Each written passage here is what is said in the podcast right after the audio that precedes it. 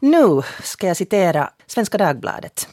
Den politiska retoriken i USA blir allt hårdare. Språkbruket i den offentliga debatten blir allt mer likt det militära. Och i radio och tv-kanaler förekommer både uttalande och antydda hot mot politiska motståndare. Jag är lite intresserad av det här för att åtminstone för mig verkar det som um, den politiska retoriken ett språk som vi aldrig tidigare har hört. Jag tänker på Donald Trump som halva världen följer i den här debatten. Att man säger saker som man aldrig skulle ha kunnat sagt förut. Och jag funderar på, är det så att det här börjar sprida sig också till så att säga vanliga politiker? Populismen breder ut sig, som säkert många av oss är medvetna om. Och vad beror det på att den här retoriken kan bli sättet att prata, direkta hot, uh, upprörande kommentarer, att de går igenom och att människor accepterar det här. Det ska vi diskutera här med Ari Nyqvist som är akademilärare och forskare i Åbo Akademi. Välkommen. Tackar. Och Carita Rosenberg Wolf som är lektor i retorik i Helsingfors universitet. Du är lektor i det är svenskan men det är retoriken mm. och samtalet som är, mm. är ditt huvudområde. Ja. Välkommen. Tack. Det är en diskussion som många uttrycker att är väldigt meningsfull för hela demokratin. Att vi har ett, en diskussion, en arena där vi på riktigt kan tala sak. Vi var inne på Donald Trump. Har han rätt, tycker ni? Är det okej okay att uttrycka sig så här? Det håller ju på att bli mer och mer en, en ska vi säga, accepterad form av att föra en politisk diskussion. Men, men eh, när det gäller till exempel Trump och hans liksom enorma övertramp så, så tror jag ju nog att, att det här det slår tillbaka på honom själv i det långa loppet. Att det här är liksom lite för mycket till och med för de amerikanska väl, väljarna. Eller vad säger du, Ari? Ja, man kan ju konstatera att politisk populism i den politiska kommunikationen så har funnits hur länge som helst och folk har varit oroade alltid. Och, men samtidigt kan man inte undgå den tanken att på senare tid så har, har det populistiska politikers uttalanden blivit så vanliga och lyfts upp så mycket av aningslösa medier, om jag ser det på det sättet, att det börjar nästan bli så där som någon sorts mainstream, eller det normala att man uttrycker sig på det här sättet. Att folk höjer inte lika mycket på ögonbrynen och mera. Och ännu mindre nu för tiden så, för, så, så avslöjar man liksom de, de djupa osanningar eller de djupa fördomar eller de, de djupa, djupa lögner som finns i sådana här populistiska uttalanden som Trump kommer med. Man nöjer sig med bara att lyfta upp dem och visa att det här Trump sagt så that's it. Ja. Och det blir ju egentligen en form av underhållning. egentligen. Att det, det, nu, nu är det inte mera sakfrågan som är det viktiga utan det, det är närmast en slags gladiatorspel på, på sätt och vis som publiken tittar på de här tjoddarna. Vem, vem är liksom bättre på att formulera sig, ge, ge verbala smällar. Och det här är ju egentligen inte någonting nytt. Att, sånt här sysslar man med redan i antikens Rom mm. med, med de här talarna vars tal är bevarade för eftervärlden som man har studerat i latinstudier sen. Så det var, det var verkligen hårda bud där också. De, de, de läste nog lusen av varandra på ett mycket oartigt och sätt där man liksom verkligen inte visar respekt för sin motståndare alls. Man kan säga att nu har vi ju erfarenhet hur, hur Sverigedemokraterna har uttryckt sig och uttrycker sig, Le Pen i, båda två i mm. Frankrike. Varför inte Timo Soini till vissa delar? Mm. Timo Soini sa redan i sin magisteravhandling 1987 att, att, det där att, att en populistisk politiker egentligen handlar om kommunikation, hur man kommunicerar, hur man pratar retoriskt, hur man uttrycker sig. Och att en, en populistisk politiker, vilket han då stolt erkänner att han är, så ska ta, säga till folket det som folket vill höra. Punkt slut. Vi pratar mycket om populism. Men hur skulle ni definiera det? Vad är populism egentligen? För mig skulle jag säga att det, det är mer en, en process, en, en, ett sätt att kommunicera helt enkelt. En del säger att, att populismen idag speciellt är ett, närmast ett syndrom, alltså ett, ett, sån här, ett, ett oreflekterande automatiskt sätt att, att, att diskutera, debattera, argumentera som man gör liksom, därför att man har det syndromet att man är populist. Och jag tycker det passar ganska bra in på många politiker, och på Trump speciellt bra, att han har ett syndrom, att han är populist. Eh, populismen är också, ska vi säga, eh, utmärkande det att man, att man man kanske inte ens säga att populismen för mig är tre saker. För det första så, så en populist är antielitistisk, antihegemonistisk, alltså mot den rådande makten, mot makteliten. Men det som är nu på senare tid, också i Trumf, men också i, i andra uttalanden, Sverigedemokraterna, också i Sannfinländarnas, är att man för det andra eh, delar in, man, är, man delar in eh, i dem och vi. Man alltså exkluderar, till exempel invandrare, flyktingar, exkluderar man, de är inte vi, de, de är de. Och man, man, man talar om alltså outgroups som man outar ut från, från samhället och från hela rättigheten att få finnas till överhuvudtaget. Och sen för det tredje också så är man, så är man alltid eh, mån om att förklara att, att vi företräder folkets, det sanna, den tysta majoritetens, den, den underkuvade majoritetens intressen mot den här eliten, makteliten, mot systemet. De här tre delarna som, mm. som det typiska populism. Ja, och, och det här liksom, innehållet i det som en populist säger, det är ju allt, alltid förenklade sanningar, eller det är så här alldeles självklara saker. Uh, där, där vi kan ju säga att vem som helst i samhället, oberoende var man befinner sig, kan, kan på något sätt känna sig förtryckt i något avseende. Och det här tar ju liksom populisterna fasta på, på, på just den här känslan av orättvisa. Det finns, mm. finns en sån där jätte, som jag såg någonstans, en sån klar regel för populistiska tal, hur man ska, hur man ska tala populistiskt. En jätteenkel regel. Du ska lyfta upp ett, ett problem och ska säga att det här problemet det beror på att, att rådande maktelit, politiker, ekonomiska, kulturella eliten, vad som helst, det är de som är skurkarna. Och, och så här ska vi göra för att klara av det här problemet. Jo, vi ska göra samerna skurkarna så att folket får bestämma.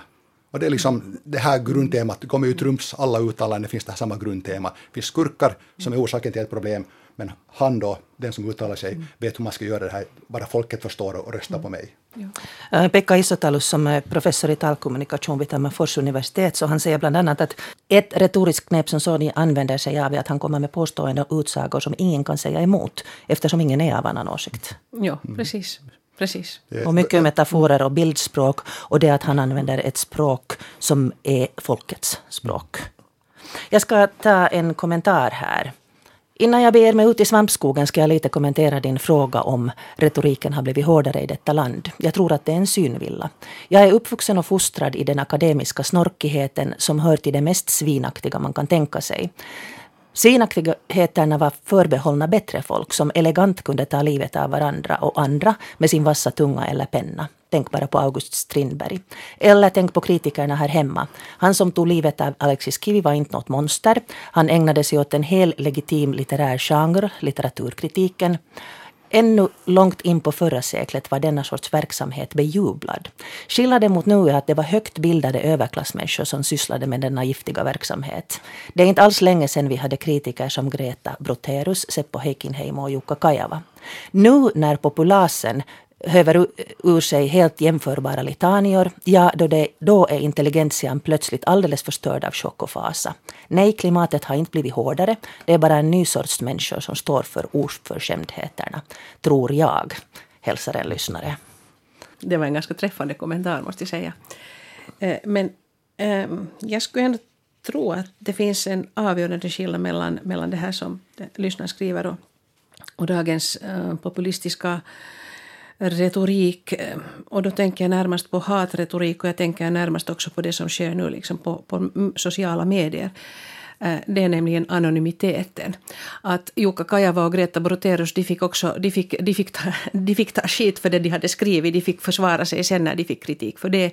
Men här handlar det hemskt ofta om att, att det är personer som eller nästan alltid egentligen, som skriver anonymt. Och då i skydd av det där så kan, kan sen folk vräka ur sig precis vad som helst. Men också etablerade politiker uh, häver ur sig vad som helst. Jag har ett, några exempel här. Uh, låt mig berätta vad ni måste göra. Ni måste göra den här killen rädd för att lämna sitt eget hus. Det är enda sättet vi kan vinna på. Det här var då kongressledamoten Alan West om sin motståndare under valet. Han är en död man. Han kommer aldrig att kunna åka hem till västra Cincinnati. Jonna Böner, representanthuset talman, sedan en partikamrat röstat för Obamas sjukförsäkring. Vårt land grundades på våld. Den möjligheten finns alltid på bordet. Jag tycker inte att vi ska bortse från några möjligheter när det handlar om våra friheter. Steven Brudén, kandidat till kongressvalet. Det här var då Amerika. Men nu har vi ju också, ska vi säga, finländska politiker som på sociala medier till exempel har uttryckt sig ganska rakt på sak. Och då gör de det under sitt namn. Mm. Och där kommer vi nog in tycker jag, en, en tidsaktuell och intressant fråga.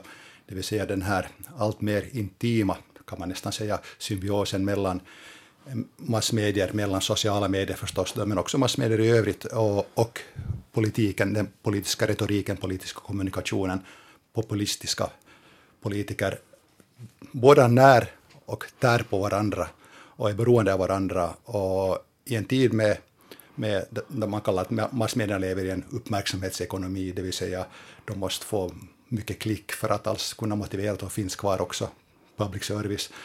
Och man talar om, om, om uppmärksamheten och, och våra plånböcker på många olika plattformar på nätet och, och så vidare. Så, så är det så enkelt att, att plocka åt sig sådana här uttalanden som väcker uppmärksamhet och som passar in i det här som jag tror Jens Berg före detta chefredaktören, nu VD på KSF Media, sa att det som han kallar massmedias nya ekosystem. Och, och, det passar så bra in i det här, det som, som våra massmedier idag vill ha, och framförallt sociala medierna vill ha korta, enkla uttalanden som inte förklaras, inte, inte avslöjas, inte analyseras, utan bara kommer och går sådär. Så det är liksom, det som jag håller helt med som Carita säger, att det är liksom ett annat tidevarv nu, till och med en annan tidsanda på något sätt. Mm. Men de här, just de här korta smarta, metaforrika, de är ju ofta mm. språkligt sett hemskt innovativa uttalandena. Så, så de, de, de liksom, luften går ur dem sen egentligen tror jag, när, när det kommer liksom till den politiska verkligheten. Vi kan ju till exempel se nu hur det har gått med Sannfinländarna. Att de, mm. de, de klarar sig in, fick ett, en, en enorm valseger på grund av sitt populistiska agerande. Och sen när det kommer till hur de handlar i regeringen så, så, så sviker deras väljare dem för att då blir de tvungna att, att äh, agera på ett politiskt sätt så enligt våra politiska konventioner. Utan vidare kan man kan säga att både Soini och Trump är, är, är, håller redan på att bli sin egen politiska retoriks populismens fångar. Jo. Därför att de, och, och till exempel just invandrarfrågan, flyktingfrågan och, mm. och, så vidare. Och, det, och där har Trump redan fått, om nu inte krypa till korset, så mm. åtminstone närma sig korset ett par gånger redan när han, när han har märkt det här. Mm. Och det är ju det som är den här stora faran med sån politisk populism, är att man, att man sen när man kommer en ny situation, som för så in i en regeringssituation, så fortsätter man på gamla gamla, på gamla sätt och tro att man ännu ska klara sig. Och då kommer det just in fråga på massmedierna. Har massmedierna till exempel i Finland klarat av att, att, att sätta eh, Soini som, som, som, och, och, och Sannfinländarna som regeringsparti på pottan eller inte. Mm. Jag tycker inte massmedierna, inte Yle heller har klarat att sätta dem på pottan. Men de håller ju väldigt mycket fast vid den här, om man tänker på populistiska ledare, håller fast vid sin retorik, mm. sitt sätt att tala, oberoende vad popularitetssiffrorna säger. Och um, det är en uh, debattör här i Amerika som, som påstår att Trump kommer att välja valet och han har sin förklaring på det. Det vill säga att amerikanerna, eh, om fransmännen älskar sin mat och italienarna sin uh, musik och, så älskar amerikanerna sin TV. Och TV är underhållning. Och då konstaterar han And Donald Trump is, is great on TV. He knows how to entertain. He understands ratings. Det här att om vi återgå till det som du sa, att uh, slåss om det här utrymmet i media. Att man måste, uh, man måste liksom särskilja sig. Ja. Man måste synas och höras och märkas. Trump kan det här jättebra. Han, han, han kan alltså manipulera massmediernas uh, och, massmedierna och, och, deras uppmärksamhet för honom själv. Och, och han har haft jättebra bra, eh, spindoktors som har hjälpt honom i det här arbetet och, och fast han sparkade sin kampanjchef så det var nog mera bara utåt för att lite städa upp sitt, sitt ansikte utåt. Um, Ari, du sysslar mycket med medier. Varför älskar medierna de här personerna? Varför får de så mycket utrymme? No, det, det, är just det att de i den här nya medielogiken, där, där alla medier, också på sociala medier och, traditionella medier via sociala medierna, delar om uppmärksamhet, delar om, om varenda en liten klick, lyssnar sekund, tittar sekund, delar om, om, om prenumeranter, delar om annonser, reklam, och så vidare, så är den här eh, konkurrensen så stor av, för, för, om, om vår uppmärksamhet att man, att man måste hela tiden komma med, med mer säljande, mer, mer eh, underhållande, mer lättsålda budskap. Och sen märker man att det finns politiker som levererar det här gratis och, och som dessutom oftast hör till en elit och alltid handlar om eliter så blir det jätteintressant genast. Vem är intresserad av att höra någon toppolitikers eller kändisuttalanden? Så det, allt det här passar jättebra i den här nya medielogiken som, som, som, som nu har gjort att, att tidningar som HBL och så vidare har problem. Men, men och därför så måste jag nu, jag kan inte låta bli det här, så därför, därför så behövs det ju Eh, en public service-institution som inte är beroende av enskilda annonsintäkter och inte beroende av enskilda klick. Jag vet att det här, det här liksom beroende ökar men, men som ändå skulle kunna fungera något sådär oberoende som, som skulle leda till att samhället inte splittras i små mm, disparata subkulturer där var och en har sina egna intressen, sitt eget språkbruk, sina, sin, sitt eget utan att ähm, att vi skulle ha ett, en public service-institution som kan ta det där uppdraget som, som det inte liksom får från sig, sig, att kunna vara kritisk och analytisk och inte vara ute efter liksom mm, snabb, eh, snabb berömmelse för enskilda redaktörer heller, utan ha liksom, göra det här mm, ganska oglamorösa grovjobbet där man sätter tid och resurser på att ta reda på att hur hänger saker och ting egentligen ihop. Men vill folk höra sak? No, det beror ju sen på hur det framställs. Men, men vad, vad är substansen, vad, vad är innehållet? Och, och, nu kommer jag inte ihåg var jag precis har läst det här, men att någon som säger att att politiker är bra på, på att kunna, kunna eh, veta sin sak men att de, de saknar förmågan att, att komma med en berättelse, med en narratio. Att det ska liksom omformas sen till, till en berättelse. Och, och det här har ju kanske många politiker mycket att lära. I synnerhet i vårt land tycker jag. Att, att där är, är, vår politiska kultur är i alla fall ganska sakorienterad. Vi har vissa undantag som Soini till exempel sen i politiken. Men om vi nu tittar på de här andra ledande politikerna så är det ju, jag menar, vi är långt från den amerikanska kulturen i alla fall. Vi har en helt annan politisk äh, samtalston, ska vi säga. Den här forskaren som jag refererat till tidigare, Pekka Isotalus, han tycker att finländska politiker lite kunde ta efter de amerikanska politikerna. Där förbereder man länge och väl hur man ska få fram sin åsikt. Och i USA använder politikerna väldigt mycket exempel de beträffar hur de har träffat någon medborgare som säger så eller så. Och bra politisk retorik innehåller också humor, något som ofta saknas i den finländska politikens retorik. Är det det som du menar med berättelse? Att ja, det är precis just det jag menar med berättelse. Att, att inte bara ha fakta och inte bara ha åsikter, alltså nu talar jag om en politiker, utan att kunna formulera det sen på det sättet att, att det faktiskt går hem. Och steget här liksom från det här till att vara populist är jättestort. Alltså det, den som är populist eh, funderar mest på formen, på, på den här slagkraftigheten, men den som skulle vara seriös skulle, skulle ta, naturligtvis fundera på formen, men alltid ha ett innehåll som, som är Mm, seriöst. Men man, talar, man talar om storytelling också mycket bland, bland journalistiken nu för tiden och till och med transmedial storytelling, det vill säga att det som du Pia säkert nu också får göra, att hur du ska, den här sändningen, hur du ska paketera den i olika paket på nätet och i sån podd och kanske på Snapchat till och med och så vidare.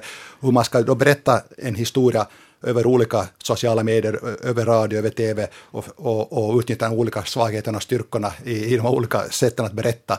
Så att det är precis som du säger att, att den här, idag om någonsin så, så hoppas man att den här, det narrativa, det berättande elementet skulle kunna rädda journalistiken, om journalisten ska orka ta det ansvaret. Men när du frågar att, att, att, att varför tar man emot sån här trumf och så så beror det på att, att vi har dåliga journalister. Jan Guillou var i förra veckan i Vasa, var det början av veckan i Vasa, och sa att det där att, att, att det finns inga, ingen pop, eh, populistisk journalistik, eller det finns ingen, finns ingen ytlig journalistik, det finns ingen tabloid journalistik egentligen, det finns bara dåliga journalister. Och, och journalisterna har gett för snabbt upp i, i, i kampen mot det här som kommer utifrån, från, från kommersiella håll och från, och från marknaden och så vidare någon, sorts, någon jäkla yrkesstolthet ska väl journalisterna också ha idag. Och jag frågar mig fortfarande att vill människor ha det? Du Carita använder ord som respekt, artighet och att förlora ansikte. Mm. Är Varför är, inte, är de viktiga? Mm, det är ju inte kanske ord som man, man i första hand eh, associerar med politisk debatt. Mm. Utan det är mera ord som man kan associera med liksom överhuvudtaget kommunikation människor emellan. Och det här är sånt som språkforskningen har sysslat med, sysslat med redan ganska länge. Och, och till exempel, vi kan säga så här att det finns äh, det, det, finns en slags outtalade regler för hur man ska äh, hantera en kommunikation så att det inte ska bryta samman, så att inte folk ska liksom bli galna och gå ut. Uh, det har vi och, exempel på här. Ja, det har vi exempel tillbaka. Ja, precis. Uh, men till exempel det att man att om vi talar nu om två personer, men det kan naturligtvis vara flera, så äh, att båda personerna till exempel i ett samtal agerar ganska intuitivt på det sättet att, att de, de liksom ser till att de inte nu säger vi på finlandssvenska, nollar den andra.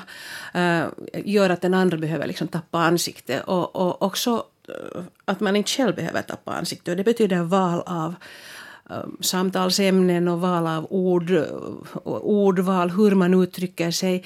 Och det här är någonting som en, en ung människa, ett barn, liksom socialiseras in i så småningom, det här med att tappa ansiktet. Och det här handlar just om liksom respekt för, för den andra. Och det är klart att det här är ju sånt som man avsiktligt bryter mot sen i politisk debatt. Man vill ju att den andra ska tappa ansiktet.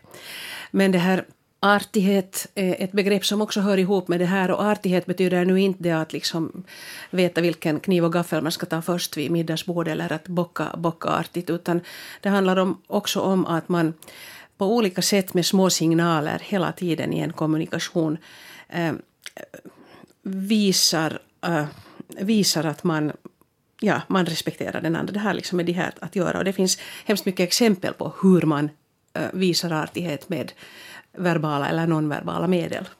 Det här brukar jag också påpeka åt mina studerande när man intervjuar, intervjumetodiken, att det där, precis vad du säger Carita, att, att en dålig intervjuare fungerar som en del politiska journalister också på YLE har gjort, kanske inte så mycket något mera, eh, gläfsande hundar som säkert sätter dit den här politiken hela tiden på ett oartigt, orespektfullt, icke-respektfullt sätt. Medan man i, i stora, stora de här gurorna som far omkring världen lär journalister att intervjua sig att man ska vara artig, öppen, ha öppna frågor, ge den, den som, som svarar en, en chans att, att verkligen svara ärligt och öppet, precis vad den tycker och tänker. Och, och, och då får man mycket mer ut av en sån diskussion, av en sån intervju. Så jag håller helt med dig om det här att, att skulle vi kunna återgå till en sån här en sån debattkultur överlag så tror jag just populisterna skulle ha mycket mera, mindre, mindre spelutrymme. De får, de får definitivt mindre spelutrymme om det skulle vara så. Och, och då, då, skulle man komma fram till något som faktiskt liksom är en riktig dialog. Precis. Uh, Men debatter refereras ju också ofta som ett slags fotbollsmatcher. Vem vann? Ja. ja. Vem, vem förlorade? Vem slogs ner? Ja. Vem nollade sig? Mm. Ja. ja, precis. precis. Och det är just, då kommer vi tillbaka till det här som vi redan har talat om, att, att politiken är egentligen en slags underhållande spel som um, som inte skiljer sig så hemskt mycket från det att vi, vi som konsumenter sitter och tittar på en film eller någonting annat. Att det är spännande, det är action, det är någon vinner, någon förlorar. Men politiken är ändå, det handlar om, det handlar om våra pengar, hur vi, hur vi strukturerar vårt samhälle, hur vi vill bygga vår framtid. Vem ska sköta våra åldringar? Vem ska betala för skola och public service och allt annat? Det är det det handlar om. Det, det är inte alls det, det, det är allvarliga saker. Ja, det gäller att hålla skillnad mm. fortfarande, mm. vilket jag tycker till och med en del journalister börjar glömma bort, att hålla stor skillnad mellan informationsvärdet och underhållningsvärdet och inte rodda in dem i varandra allt för mycket och, och sen tro att ja, no, det här har stort underhållningsvärde. Med andra ord så, så, så det, det är ju det viktiga, då, då bara folk hör på det här nu eller ser på det här. Men man, det har liksom alltid ett mischmasch nu. Man tänker inte alls att det här är någon viktig information som, som folk behöver få veta något mer. Veronica har skrivit in lite, kanske kommentaren här rör sig till det här. Bra att ni behandlar politisk retorik i programmet. Det blir kommunalval i Finland den 9 i fjärde 2017. I Finland har de etablerade politikerna försökt vara sakliga i sin argumentation, men ibland vid personliga påhopp kan det bli svårt. På finska säger man att asiat riitelevät eivät ihmiset, det vill säga saker eller ärenden kan gräla, inte människor. Hur uppfattar ni det här i politiska sammanhang? Är det mera fråga om sak? Ni var inne på att det är underhållning. Mm jag skulle säga att, att det har blivit mer person och, och, och, och att det är personer som, som grälar en om mindre sak. För det polit, politiken har personifierats mycket mer på samma sätt som, som då bevakningen av politiken i medierna har, har personaliserats. Det här ingår i den här, i den här medialiseringsteknikerna som mer och mer används, att man personifierar, visualiserar, istället för att förklara visar man bilder, man dramatiserar, man intensifierar och, och, och förenklar och så vidare. Personifieringen en, en, en, kanske en av de mest tydliga trenderna inom den politiska bevakningen och, och hur politikens politisk kommunikation under de senaste två decennierna kanske eller något sånt. Vi har talat mycket nu om gläfsande, om invektiv, om uh, personliga påhopp. Men ett effektivt retoriskt vapen är ju också tystnaden. Du har, Barbro Björkfeldt, nu hållit på en tid med att göra en dokumentär som tar sin avstamp i de här handskrivna breven som då väldigt många av våra kulturpersonligheter har skrivit till statsminister uh, Sipilä. Och eh, du har då råkat ut för det här att möta maktens språk som ofta kan vara tystnad. Mm.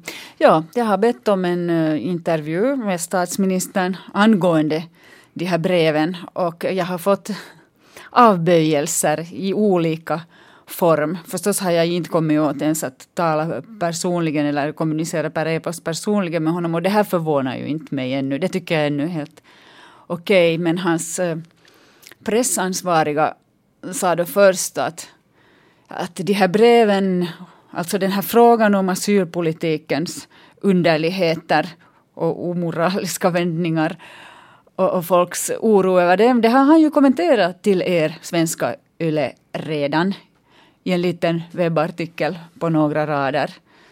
Som egentligen tycker jag inte kommenterar exakt det som det handlar om.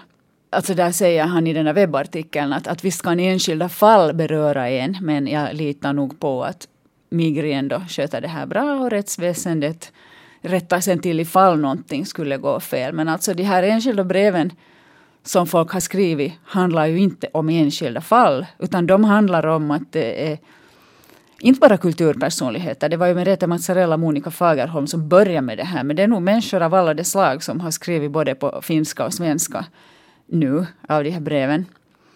De här breven handlar inte om att någon skriver om något speciellt enskilt fall. Utan det handlar om att människor är oroliga över den linje eller linjelöshet eller de liksom underligheter som så småningom också har börjat komma fram här i nyhetsflödet kring hur hurdana negativa asylbeslut som Finland ger åt folk som verkligen riskerar att, att skickas tillbaka till sina hemländer på sådana sätt som bryter mot diverse internationella konventioner om mänskliga rättigheter. Så att han svarar inte egentligen. Och då har jag sen talat i olika omgångar med hans pressansvariga och även skrivit ett brev som jag själv, när jag hade skickat iväg det, det här e-postmeddelandet, tyckte att det här är liksom en sån inbjudan till dialog att, att nu är det nu tusan om han inte ställer upp. Där jag alltså skrev att, att jo, statsministern har kommenterat det här på något sätt, men jag har videomaterial från konferensen presskonferensen där han svarar på det här och när han får frågan första gången så är det väldigt uppenbart att han antingen inte förstår eller vet vilka brev det handlar om. Det kan också vara att han inte förstår frågan, alltså bara. Men i alla fall så det första svaret är liksom helt skjuter förbi totalt. Och andra gången svarar han då det här som jag refererar vad, han, vad sen så skrivits ut i den här webbartikeln. Men fortfarande alltså svarar han ju inte på frågan om de värdegrunder som ligger bakom den här asyllinjen som vi nu har. Och så skrev jag så här att jag visserligen liksom, jag vet att ni nu för vidare de här breven till inrikesministeriet och inrikesministern har gett en liten intervju om det här. Men all politik grundar sig ju på värderingar. Alltså först finns det en värdering om hur man vill ha det och sen efter det kommer lagar eller också tolkningar, liksom lagtillämpningspraxis. Det kommer efteråt. Och statsministern, the prime minister, pääministeri, är den ledande politikern i landet. Det vill säga det är han som till syvende och sist är ansvarig för de här värderingarna som man låter styra samhället. Och fast man kan delegera uppgifter hur mycket som helst till sina medarbetare, så det moraliska statsmannaansvaret kan man inte delegera. Och så skrev jag också att, um, att när det sen finns uh, grävande journalister som tar fram fakta som är minst sagt oroande i den här frågan nu då, asylpolitiken, och sen när det finns eh, medborgare, alltså för drygt en vecka sedan så var det cirka 350 brev som hade kommit in och det kommer in hela tiden. När det är så här många medborgare som sätter sig ner och formulerar med egna ord sin oro och sin ångest över det här läget som vi nu har i Finland, att människor skickas tillbaka till död och tortyr. Då, liksom, då är det någonting som sjuder. Och då är det en politisk diskussion som vill finnas till. Att var finns mötesplatsen mellan bekymrade människor, mellan grävande journalister och mellan den politiska makten som håller i de här besluten? Var är mötespunkten? Var är diskussionen? Uppfattar du det som ett maktmedel det här att använda tystnad? Givetvis. Och så skrev jag då att det här är en inbjudan till diskussion. Och svaret blev sen att, att, eh, att nej, det finns ingenting mer att säga för att ärendet är överfört till inrikesministeriet och inrikesministern har svarat. Nåja, hon, hon svarade hon sa också att det är fint att ni kommer. Jag hade med mig en av de här brevskrivarna. Ja, åtminstone tackade hon oss för att vi var där. Och eh, hon sa också att det är viktigt att det här samtalet fortsätter och finns till. Jag vill tro på givetvis att hon faktiskt menar det hon sa, men vi väntar ju då fortfarande på att, på att se att sådana forum föds. Men ja, jag tycker att, att statsministerns tystnad i den här frågan nu absolut ett maktmedel. Det är som att liksom vänta ut folk och se att hur länge orkar de hålla på? När ska folk tappa sugen? Och, och bara resignera och ge upp. Och sen var det någon, alltså jag har talat med många av mina vänner och bekanta om den här frågan och det var någon som sa att hur vill han att folk ska kommunicera med honom? Att, finns det någonting annat man kan göra än att rösta vart fjärde år och då lita på de löften som ges? Det blir också liksom mer och mer otillfredsställande eftersom Timo Soini här just för någon vecka sedan sa att det är klart man får ljuga i valrörelsen. Det är klart man får eh, ge lögnaktiga löften. Och om då det enda medborgarna har att göra som påtryckningsmedel är att rösta en gång vart fjärde år eller vad det nu ordnas för olika politiska val. Så, så vad blir kvar? Och då var det någon som liksom frågade så här retoriskt att vill de att folk ska börja kasta sten och bränna bilar? Och där skulle jag då säga att, att jag hoppas att folk inte låter sig provoceras till att kasta sten och bränna bilar. För i det skedet som folk börjar göra det, så är det ju väldigt lätt att sätta bara ut en massa kravallpoliser och säga att ni ser ju själva hurdana ni är, inte kan man ju diskutera med er. Så jag tycker nog att det här är liksom en bra form av motstånd, det är att söka kontakt. Så att jag hoppas att, att vi inte låter oss manipuleras till att göra någonting annat än verkligen använda ordets makt och fortsätta formulera oss och kräva svar civiliserade svar på civiliserade frågor. Och när jag säger det säger jag det som journalist och jag säger det också som medborgare. Och den medborgaren var Barbro Björkfeldt som alltså håller på med en dokumentär om de här breven som vanliga medborgare och kulturpersonligheter har skickat till statsminister Sipilä där de har uttryckt sin oro över asylpolitiken. Den här dokumentären sänds i tv den 25 i 11 enligt de uppgifter jag har fått nu. Jag heter Pia Abrahamsson. Här i studion sitter Karita Carita Rosenberg-Wolf, lektor i retorik på Helsingfors universitet och Ari Nyqvist, akademilärare och forskare vid Åbo akademi. Tystnaden som ett retoriskt knep i en politisk diskussion. Ari?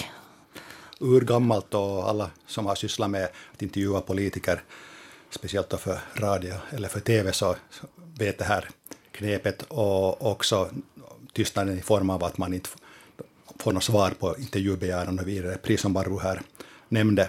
Och tystnaden är väl, det kan säkert Carita sen fylla på med, är säkert ett jätteviktigt retoriskt knep på många olika sätt, speciellt i en diskussion förstås. Och när man intervjuar också kan tystnaden vara jätteviktig och ett knep att, att få den som man intervjuar att öppna sig genom att man inte alltid ställer en fråga utan bara håller käften en stund och väntar på ett svar till en fråga man aldrig har ställt. Men det som Barbro efterlyste här till exempel, som jag speciellt fäste mig vid, var det här bristen på debattforum, en mötespunkt där, där politiker, medborgare och, och, och hon sa också grävande journalister och kanske journalister överlag kan träffas. Och, och för att komma bort från den här tystnaden och kunna diskutera. För idag har politikerna på helt annat sätt än bara för tio år sedan, de kan vägra prata med journalister. De traditionella medierna har inte idag samma makt som tidigare. Idag har politikerna råd att negligera en journalist därför att de kan gå ut via sociala medier direkt till folket, via alla möjliga debattforum och saker. Bloggar. Bloggar, poddar Twitter. och så vidare, Twitter och så vidare, ja. på ett helt annat sätt än tidigare. Så, som, speciellt om det handlar om något, någon liten grej som, som Svenska Yle eller, eller Vasabladet eller Husis, skulle Helsingin Sanomats redaktörer idag begära samma sak av, av, av vår statsminister, så tror jag han skulle ha reagerat på ett helt annat sätt. för att då Helsingin Sanomat ändrar status medium fortfarande i, i Finland. Men, men det där, politikerna idag har, har råd att, att, att vara tysta mot journalisterna på ett helt annat sätt än tidigare. Eh, men du talar om journalisterna. Jag tycker ju att vi har liksom egentligen en sorts mötesplats redan för, uh, mellan politiker och folket. Och det är just de här sociala medierna. Om det skulle fungera, ja. Ja, det, det är bloggar och det, det är Twitter och allt. Och då, då har ju så att säga den vanliga medborgaren möjlighet att kommentera och fråga. Att det, liksom, den här diskussionen har redan flyttat ut från de här etablerade medierna att, att det finns en mötesplats. Sen är det ju fråga om hur en politiker hanterar det. Mm. Och om en politiker hanterar det här mötet hemskt dåligt så, så syns det ju direkt i reaktionerna också. Du har i en tidigare diskussion sagt att internet har gjort politikerna lite försiktiga. Att vi har mycket pratat om det att, att internet ger möjlighet för uh, invektiv och, och färgglada uttalanden att sprida sig på nolltid. Det är lite annat än då vänner mobbar skrikande ur mm. riksdagssalen. Men nu når det alla på en nanosekund. Men du har också sagt att internet innebär att man måste vara försiktig. Uh, naturligtvis, för allting är ju där, allting är ju vidöppet för den som, den som, går, in och, den som går in och läser. Så, sen ska vi komma ihåg naturligtvis att internet, eller de sociala medierna, så ha, fortfarande har alla inte alls tillgång till dem. Att, att uh, en äldre befolkning till exempel tror jag inte på samma sätt eller det är ju alldeles självklart att det är så att äldre människor inte har den här kunskapen och det här intresset och den här viljan att liksom röra sig ute på nätet. Så att det har fördelar och nackdelar. Tror du att politiska talen, första maj-talen och torgmötena ännu har betydelse? De har absolut säkert en betydelse för det är just den där det är ju den där politiska ritualen som finns där, där äh, människor vill se sin politiker, de vill höra de här linjetalen men det är en ritual och det ska politikern vara hemskt medveten om och jag tror nog att många är det också. Men, men det här, och där gäller det att sen äh, A. vara påläst, äh, B. Äh, kun, kunna skapa den här berättelsen som gör att, att just den här personen, eller det här partiet eller här, den här gruppen är viktig. Äh, och att det, det ja, att det är viktigt. Och det, det, är egentligen därför det är ganska intressant nu med att komma till de här Sibylla-breven. För att här är det nu liksom igen plötsligt en ny form av politiskt agerande som jag tror att tar Sipilä på säng. Han vet helt enkelt inte hur han ska göra nu, hur han bäst ska lägga upp sin strategi för att bemöta det här, det här, det här uppropet som kommer från eh, bemärkta personer. Eh, starta med, med bemärkta personer, intellektuella, och sen hakar andra på naturligtvis, skriver. Och då, då dröjer det innan, innan en Sipilä kan, kan liksom veta hur, hur han ska skapa sin mediestrategi i det här fallet. Och då är knepet tystnad? Um, jag tror att tystnaden kanske i det här fallet bara mera är fråga om en slags avvaktan. Att, um, hoppas de slutar som Barbro sa. Ja, hoppas, hoppas de slutar. Hoppas det kommer någonting annat som intresserar folk här nu snart. en naturkatastrof eller någonting annat intressant. Men vi kan säga att politiska offentliga samtalet, om vi talar om offentliga samtalet, att, att det håller på att ändras jättesnabbt. Vi lever i en publikdemokrati där, där politikerna mer och mer är estradörer och, och medierna, nu för tiden sociala medier men också traditionella medier, sätter upp estraden för det här politiska spelet som vi då som publik sitter och tittar på, på de här estradörerna som ska dra sin show där. Och, och det här påverkar förstås hela opinionsbildningsklimatet jättemycket och, och, och, och vi får nya konstellationer. Och, och därför blir också då eh, vår statsminister Sipilä så blir lite förvirrad tydligen. Sen när det händer, kommer nya exempel, nya sätt att, att spela på det här. Via Facebook får folk att skriva till, till Sipilä, var det 350 brev eller vad det kom sen i första omgången och så vidare. Så det är klart politikerna blir lite förvirrade. Här, finns det, det något bra med det här då? Populismen eller att, att man riktar sig till folket? Det finns jättemycket bra. Jag brukar säga att, att utan populistiska politiker. Utan populismen så, så skulle vi nog vara djupt i pisset i hela västvärlden. Populismen är på det sättet jättebra att man kan säga att graden av populism och hur mycket populistiska politiker lyfts upp och, och får säga sitt utan att någon då går, går till mothugg, så, så är förstås eh, ett, någonting som, som vi, vi, vi gillar. Men det vi ska tycka att behövs är just det här populismens möjlighet att få finnas till. Att det finns någon som i samhället eh, går respektlöst mot det här mainstream, mot rådande makthegemonier, som ofta på ett, på ett satiriskt, humoristiskt sätt avslöjar att kungen har inga kläder, som, som det där är antielitistisk och, och, och som på något sätt går tvärs igenom alla de här självdryga journalisterna och, och, och, och, och rest väljarfriande politikernas liksom system och modeller och grejer som kommer där och slår, slår vilt helt förbi alla de här reglerna som hur, man ska, hur, hur det ska fungera. Man kan säga att populismen är någon sorts, gröna populismen är någon sorts termometer eller till och med säkerhetsventil för hur, hur, hur bra mår vår demokrati egentligen? Mm. Det, den förklaringen har jag hört, att populismens utbredning beror på det att människor känner sig hjälplösa, maktlösa. Och på grund av den ekonomiska situationen, det är alldeles klart koppling direkt, så fort, så fort välfärden, ekonomin, människor har det sämre, speciellt då den, kan vi kalla, lägre medelklassen, ju mer de är i pisset så desto större grogrund finns det för populism. Så har det alltid varit och kommer alltid att vara antagligen på det sättet. Så att, så att det, där, och det var det som också var, var grunden till Brexit till exempel, och, och röstningsbeteendet där. Och så om vi ska klara oss undan en ökande populismen, för att enligt en utredning som kom alldeles här för några veckor sedan så, så har det i Europa aldrig funnits så stort understöd för populistiska partier som nu idag. Så, och det har ett klart samband med den här stora ekonomiska krisen nu. Så måste vi först göra något åt den här grundläggande frågan att människor ska tycka att de har ett människovärdigt liv och klara sig på sin lön och så vidare. Men jag måste nog lite nu opponera mig mot din syn på populism. Du har 20, sen, 20 sekunder tid. för populisterna tar inte ansvar sen för sina handlingar. Det är sant. De manipulerar. Precis. Det var sammanfattat bra. Tack väldigt mycket Carita Rosenberg Wolf, Ari Nyqvist. Och du som lyssnar på det här så får jättegärna delta genom att skriva till vegasnabelayle.fi.